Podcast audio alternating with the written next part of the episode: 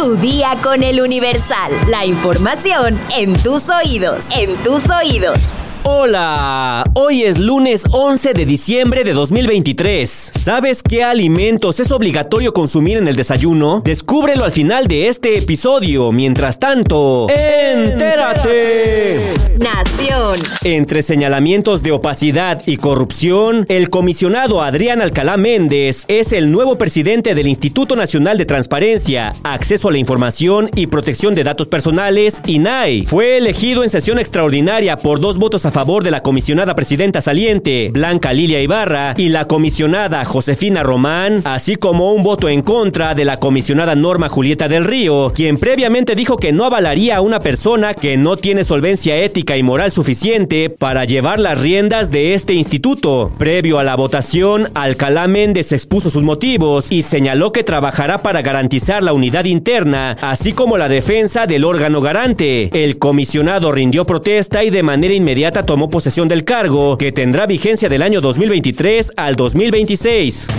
Este domingo, 10 de diciembre, falleció en una clínica privada de Culiacán, Sinaloa, María Consuelo Loera Pérez, madre del narcotraficante Joaquín Guzmán Loera, pero hasta ahora se desconocen las causas de su ingreso al nosocomio para un tratamiento médico. La señora María Consuelo estuvo casada con Emilio Guzmán Bustillos y fue residente la mayor parte de su vida de la comunidad de La Tuna, en la sierra de Badiraguato, Sinaloa, donde nacieron todos sus hijos. Se sabe que desde hace dos semanas había sido trasladada a Culiacán para su atención médica. Según la información que se conoce de autoridades de seguridad, la tarde de este domingo 10 de diciembre, en una clínica médica que se ubica por la calle Escobedo, en el segundo cuadro de la capital del estado, la señora murió a la edad de 94 años. La señora Consuelo sostuvo algunos encuentros con el presidente Andrés Manuel López Obrador, a quien saludó de mano en una visita del mandatario a Badiraguato, Sinaloa.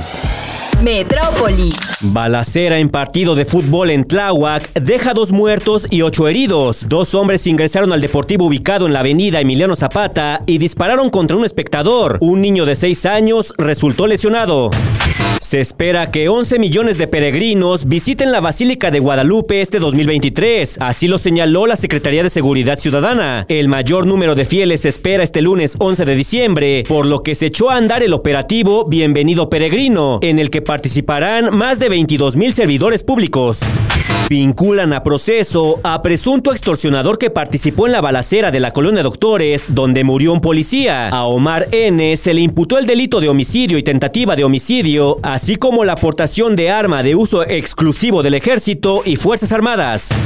En Tlalpan piden a vecinos evitar la compra de heno y musgo durante esta temporada navideña. La edil Alfa González llamó a los habitantes para preservar y cuidar las áreas boscosas de Tlalpan, ya que la extracción de heno y musgo tarda aproximadamente 7 años en recuperarse.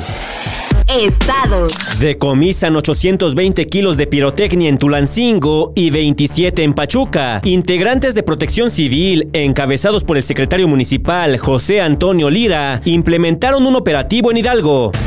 Vientos explosivos del norte golpean el puerto de Veracruz. Esto ha provocado la caída de anuncios y árboles en distintas zonas.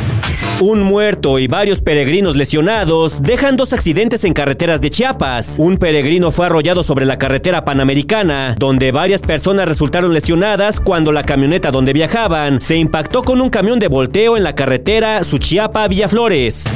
Enfrentamientos entre grupos del crimen organizado en Michoacán dejan tres muertos. Los habitantes de la zona de Tierra Caliente reportaron desde la madrugada un primer choque a tiros en la localidad de Gámbara entre cárteles rivales. Abandonan cabeza humana dentro de un huacal en carretera de Chiapas. Automovilistas que pasaban por el lugar reportaron que en una caja de madera se hallaba la cabeza humana. Ataque armado en el Salto, Jalisco, deja cuatro muertos y cuatro heridos. Los paramédicos municipales brindaron auxilio a cinco hombres más que resultaron lesionados, quienes fueron trasladados a un hospital. Sin embargo, momentos después, se reportó el fallecimiento de uno de ellos. Mundo. Yo, Javier Gerardo Milei, juro por Dios y por la patria, sobre estos santos evangelios, desempeñar con lealtad y patriotismo el cargo de presidente de la Nación Argentina y observar y hacer observar fielmente en lo que de mí depende la Constitución de la Nación Argentina. Sí, juro. Javier Milei juró como presidente de Argentina este 10 de diciembre en un acto en el que sus simpatizantes no dejaban de gritar libertad, libertad. Dente electo llegó al Congreso acompañado por su hermana. Lo recibieron en la puerta Victoria Villarruel, quien juró el cargo de vicepresidenta, y Cristina Kirchner, la vicepresidenta saliente, así como el titular de diputados, Martín Menem. Inmediatamente Milei realizó el juramento y Alberto Fernández, presidente saliente, le colocó la banda y le entregó el bastón. Posteriormente, Milei, ya como presidente, salió de la asamblea para dar su primer discurso a los argentinos afuera del recinto. Deportes. Lista la final del fútbol mexicano. Las Águilas del la América enfrentarán a los Tigres de la Universidad Autónoma de Nuevo León, en un partido donde los Tigres estarán buscando su bicampeonato. El América terminó el campeonato en la primera posición de la tabla general, mientras los Tigres terminaron en tercer lugar. El partido de ida se jugará el jueves en Nuevo León y el partido de vuelta en el Estadio Azteca el próximo domingo. Los horarios están por confirmar.